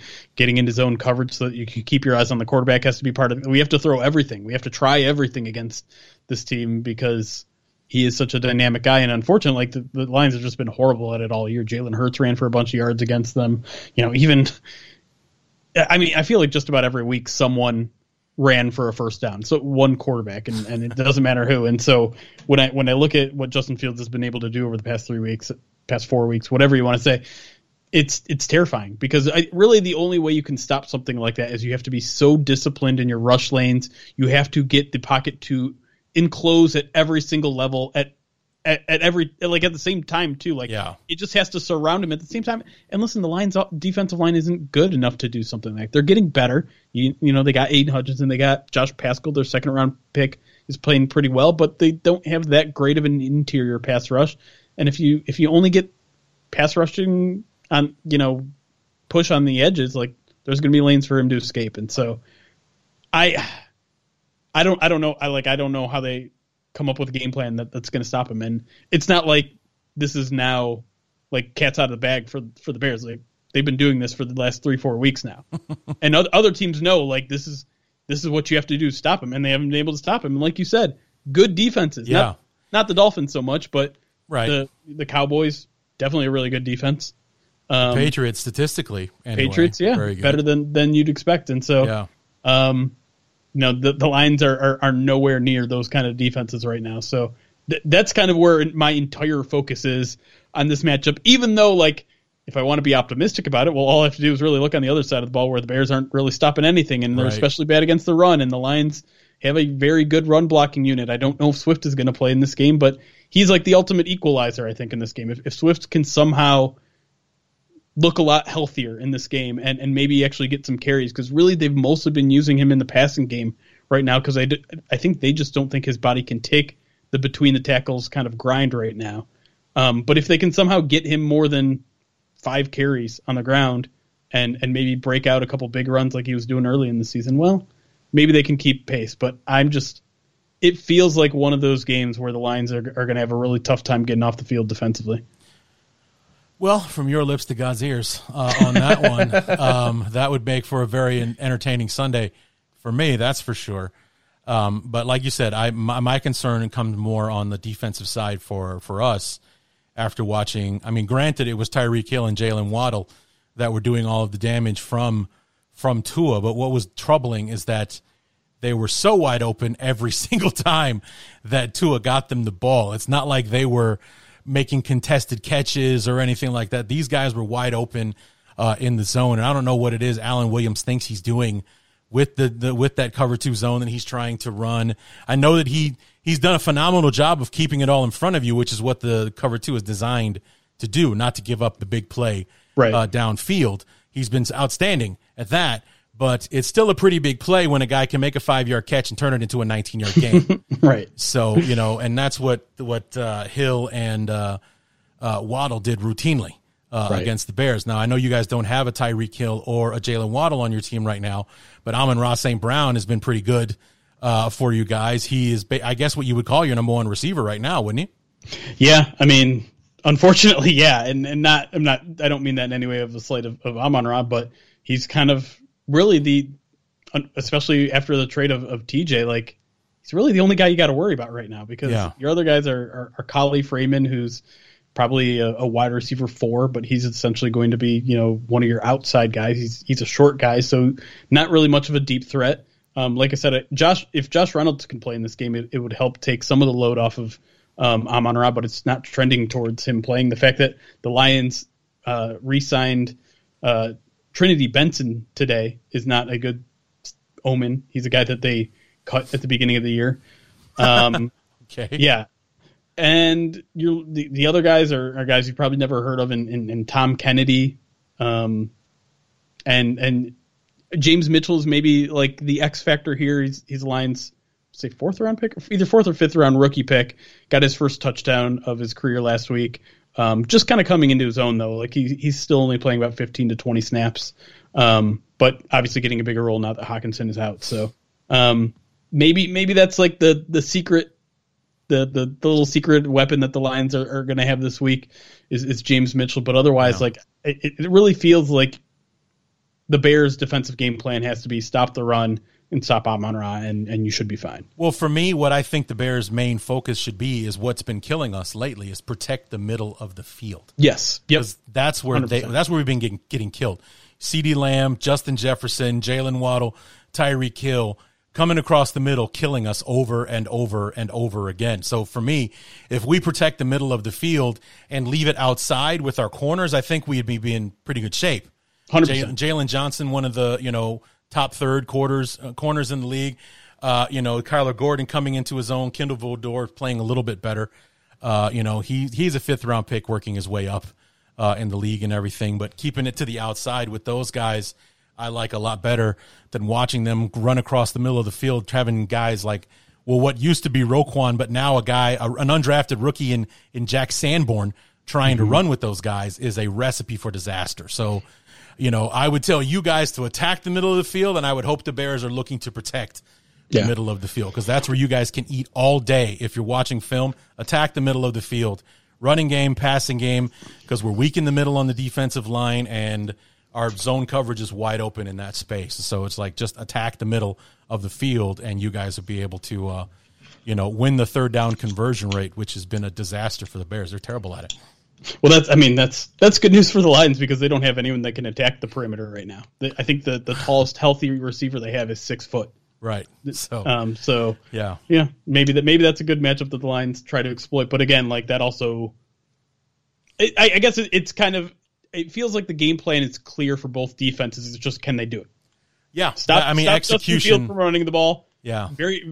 I mean, it's very clearly that's that's what this offense is surrounded by. Also, very clear that it's not easy to do.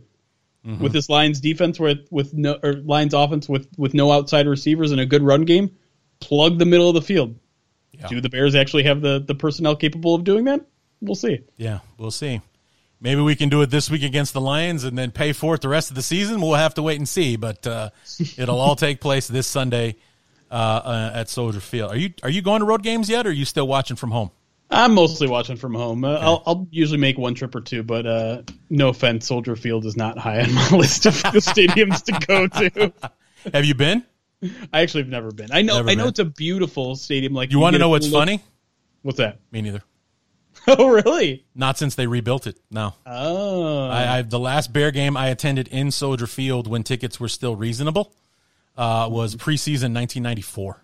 wow. Yeah, yeah. The other, and actually, I actually am not a really big fan of going to NFL games. To be honest Yeah, with you, I understand I'm- that. I much prefer, as far as like going to a game, the college atmosphere. Yeah, But, oh, um, Going to a pro game, I've only seen the Bears play twice in that time in person. Once was in Detroit against the Lions, and the other one was in 2013 against the Rams in St. Louis. No. Uh, and they lost both games. So that also kind of like, yeah, maybe I shouldn't watch them play live. So, uh, Can I know. pay for your ticket this week then? uh, you know what? I've been tempted to ask, to be completely honest with you. Be like, man, but also because you know you've been on my show going on eight years now, and Yeah. we've never met. So True. Uh, you know, just looking for an excuse to make that happen at some point. So, you know, we'll One day, see. for sure. One of these days, for sure. Yeah. Yeah, but um, but yeah, I mean, I'm I'm interested to see how it goes down uh, on Sunday, mostly because we have units that we can't trust Right. and we know what those units need to do, and it's going to be execution that comes down to whether or not, uh, or to decide whether who who comes away with the victory on Sunday. And I think that's what makes it exciting because, like, even though the Bears are favored, which is few and far between these days, Sure. uh, about the Bears being favored to do anything uh, is is pretty good. Um, you know, the opportunity for it to go sideways on them is still there because you just can't trust that defensive unit, and you can only depend on on Justin Fields and the offense to be able to crank out 30 points a game so many times before somebody stops them or slows them down or, or something uh, like that. So, um, you know, we're in a part of the schedule right now where we're playing winnable games. You know, we've got we got the Lions this week, we got the Falcons next week. They're tough, but that's winnable. The Jets, they're tough, but that's winnable. And then the Packers, yeah. tough but winnable. So I mean, if we can win all four of these things, we're a 500 football team. Hey. You know, how about that's like- that? you know, you can make in this NFC that makes the playoffs. It does. It does. Wouldn't that just be the craziest thing of all time? But it's like on the other end of that bye, it's Philly and, um, Buffalo waiting for us. So it's like, yeah, there go the playoffs right there. So because starting with Green Bay, we're at home for the entire month of December oh wow. because we have Green Bay bye week, uh, Philly at home, Buffalo at home before we come to you guys to close out the road schedule and then come home week 18 uh, to play the Vikings to close out the year. So f- five out of the last six weeks we're home, in- including the bye week, and the Oh. entire month of December we never leave Chicago. Wow. So I mean, yeah, It's a lot of cold football. a lot of cold football, and uh, I'm looking forward to it. So uh, we'll see. Because a couple years from now, the, we could all be dome teams in the NFC North. I mean, I know Green Bay will never do that, but you know, we build that new stadium in Arlington Heights. They're talking about they they said it will be a covered stadium. Oh boy. It's not going to be open air. It's going to be a dome. So that could be interesting. But, Yeah. Uh, anyway, Jeremy, I'm going to go ahead and, and let you go because you know this could get ugly between you and I. We'll be on the phone until until you know five six in the morning if we don't stop now. But uh, where can we keep up with uh, with you guys uh, in the meantime?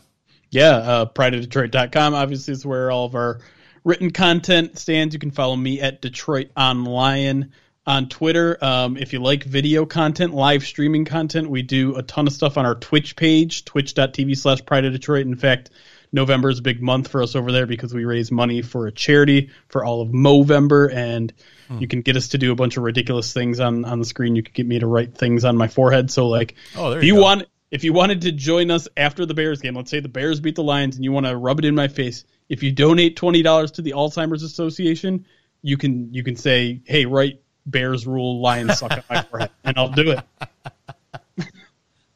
I wouldn't do that to you, Jeremy. I like you too much. I mean, maybe one of your co-hosts or something like that, but but not you. Not you. Hey, Are you I still do it. calling it the do for you. POD cast? By the way. Uh yes, but I think it's technically called something else if you search for it on, on Apple Podcasts. and That's a good thing.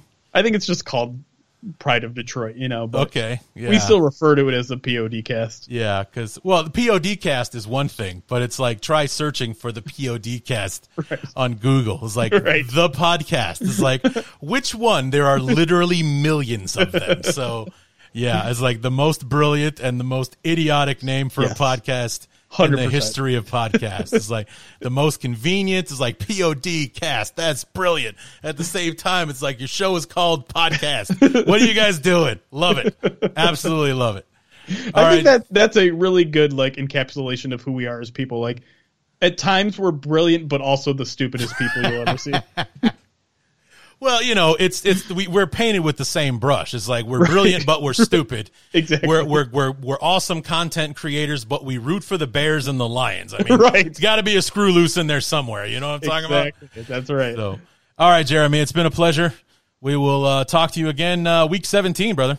All right, look forward to it, Larry.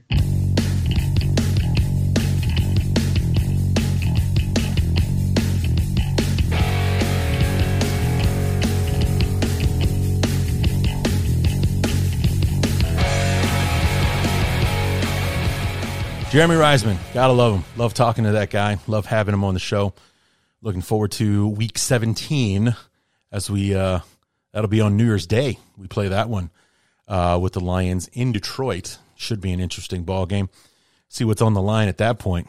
See if see if we're in a position where it's like, no, I want you to win. No, I want you to win because we're tanking for better draft point, points or uh, places at this point. Uh, but uh, anyway, look forward to having him back on the show, and uh, love talking to him.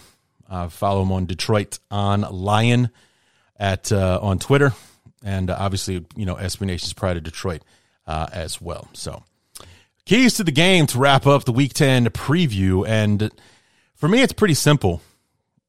Uh, the the three keys are this: avoid mistakes, protect the middle of the field on defense in the pass and the run, and be aggressive on offense and on defense. So let's go back to it.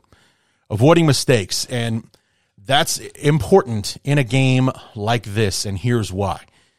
We cannot give a team like Detroit extra chances or give them, um, you know, for lack of a better term, hope or an emotional spark. You know, Dan Campbell's a very fiery guy. He loves to have his, his players riled up. And what would get these guys' juices flowing more than an early interception, a fumble recovery, you know, something uh, in that regard, you know, blocking a kick, running a kick back, things like that. We can't have any of these miscues or mistakes uh, happening uh, in this ball game because this is a football game, one of the rare ones – that we're going to have this year where we're taking the field as the superior team. That's what was so aggravating about that win over Houston was like I knew we were better than those guys and we did not play like it pretty much the entire it was like one of the worst games Justin Fields has ever had uh, for us. If not for uh, you know Khalil Herbert going bananas in that game with with his running um, running attack uh, and everything, who knows how that game goes. I mean, because Montgomery got hurt, so Herbert had to take on you know the bulk of the carries and everything, and you know Herbert went uh, went batshit for us uh, and everything. If if he doesn't do that, I mean, how how does that game turn out? You know, so it's we're the better team here, and we can't give Detroit any daylight that would get them in the ball game, keep them in the ball game, that kind of thing. We just we have to be able to stamp them out early and often. And that's where the be aggressive thing comes in as well. I want Alan Williams to stop sitting back in the zone. I want him to attack, play some man defense. It's like the only guy that we really have to worry about as far as quote unquote hurting us is Amon Ra St. Brown. And and I think that, you know, put Jaylon Johnson on him or, you know, anything like that. Maybe, I don't know, but just be aggressive, attack Goff. He will make mistakes. He is a guy that can get rattled. Go after him, take some chances, try to make some big plays to get our guys juiced up on defense because that's a unit that could use a boost. That's a unit that could use some juice. You know what I'm saying? And I, I just think that being aggressive on defense would be helpful, especially against a team like this. You know, say, uh, well, think about like the opening drive for the Washington game. You know, we stuff them on first and second down in the run, and then on third down, we send the house and tack. And before Carson Wentz is even at the end of his drop, he's being sacked by Jaquan Brisker. And he was, if, if, if Brisker didn't get him, two or three other guys would have, because we just caved in that offensive line on that play. That's the kind of aggression I want to see from Alan Williams early against the against the Lions. That's what I want to see. And then on offense, I want us throwing the ball down the field early and often at, if, if for no other reason than to open up running lanes, not for Justin Fields, but for Montgomery uh, and Khalil Herbert, because they got bottled up pretty well. It's like Herbert only had like 20 something yards. Uh, Monty had 36 on 14 carries. It was Justin Fields that was the one pushing the Bears over 200 yards, uh, rushing for like the fourth straight uh, week. You know, if we were relying on Herbert and Montgomery to, you know, to extend that 200 yard, uh, you know, running streak, we don't even we didn't even break 100 with those two guys so open it up get the the lions out of the box get them off that line of scrimmage so that we can open things up for monty and herbert and balance out uh, the offense is like we we need to be more balanced in the running game as far as you know you know montgomery and herbert being the main runners and then Justin Fields being effective, w- winning where he can, as opposed to having to carry the offense on his back. So I think we come out, we throw in, get Chase Claypool more involved, get a few more 50-50 balls for him, get him down the field, find uh, find that spot in the zone for for Kmet and for Mooney uh, and things like that. Maybe give an Ama uh, Equanimeous St. Brown uh, a few looks in the beginning, try to build his confidence back up, show that we still need him and want to use him, kind of thing. I think would be good for us. And then on defense, finally the protect the middle of the uh, protect the middle of the field. You know, you, you just heard me and Jeremy talking about it towards the end of the uh, conversation. There, it's like if if that's where you know if if that's if Detroit's looking to have success, if Alan Williams is going to sit back in that cover two zone, that just attack the middle of the field all day long. You know, we're also vulnerable. Uh, you know, in in you know in the middle of the uh, defensive line uh, as well. You know, Justin Jones is is playing well, but Angelo Blackson isn't, and you know, haven't really seen much from from Armon Watts since early in the since that like 49er game uh, or anything as far as like being super effective uh, in in you know defending the run. So you know, you attack that middle of the defense. You attack that middle zone in in the field in the, the passing game. Run Amon Amon-Ra St. Brown uh, slant routes across the middle. He'll catch a five yard pass and run for 15 yards before somebody catches him, uh, kind of thing. We need to tighten that up quite a bit because that kind of feeds into the, you know, the the avoid mistakes part and. we we got to get off the field on third down. I mean, we we we were better against the Dolphins. It didn't really feel like it, probably because they were kicking our ass on first and second down mostly. But you know, they were five for 10 on third down. That's a lot better than the week before against the uh, Cowboys, where they were nine of 10, nine of 11, one of the two. And, you know, a few weeks before that, 12 of 15 for the, uh, for the Vikings. It's like we're getting killed on third down. So we need to protect the middle of the field, get off the field on third down, give the ball back to our offense, let them do their thing. If we can do that, we will run Detroit off the field on Sunday. We absolutely will. So, you know, avoid the mistakes. Don't give Detroit extra chances. Don't give them any emotional boosts or, you know, charges or or anything like that. And conversely, if we can force some turnovers and force some mistakes, that will help us stamp that fire out early. You know, not saying that Detroit is quitters or, or anything like that, but emotionally, if you can put a team in an early hole, especially a bad team, where, you know, there's the the opportunity for for them to have that here we go again feeling. It's like once that feeling takes hold, it would take a lot to get a team out of that, emotionally, especially. You just kind of feel this wave coming over the team. Not that they're quitting, not that they're giving up, but just like it feels like it's going bad. And then the next thing you know, it, it's, you know, it's like quicksand. Before you know it, you've sunk in too far and you, you know, you're in over your head kind of thing. So I would, uh, those would be the three keys to the game for me, and I think the Bears can do it. I think they will they will get it done. The defense I'm worried about, but I think that on offense we'll be fine. And um, you know, like I said last week, Justin Fields, we lost the game, but he didn't turn the football over. You know, three touchdown passes, no picks, no fumbles, uh, along with the you know the record-setting rushing total and the touchdown. So you know, and like I said, we've been doing well against very good defenses the last few weeks, and we're playing a very bad defense this week. So we're scoring 30 points a game against the bad defense or good defenses. What can we do one that's legitimately bad? So we'll have to wait and see on Sunday. I'm excited. I can't wait.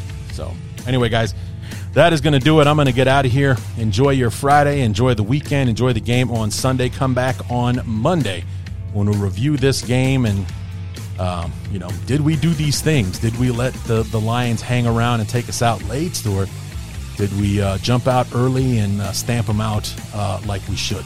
So come back on Monday and find out. And until then, my name is Larry D, and this has been Bears Talk Underground.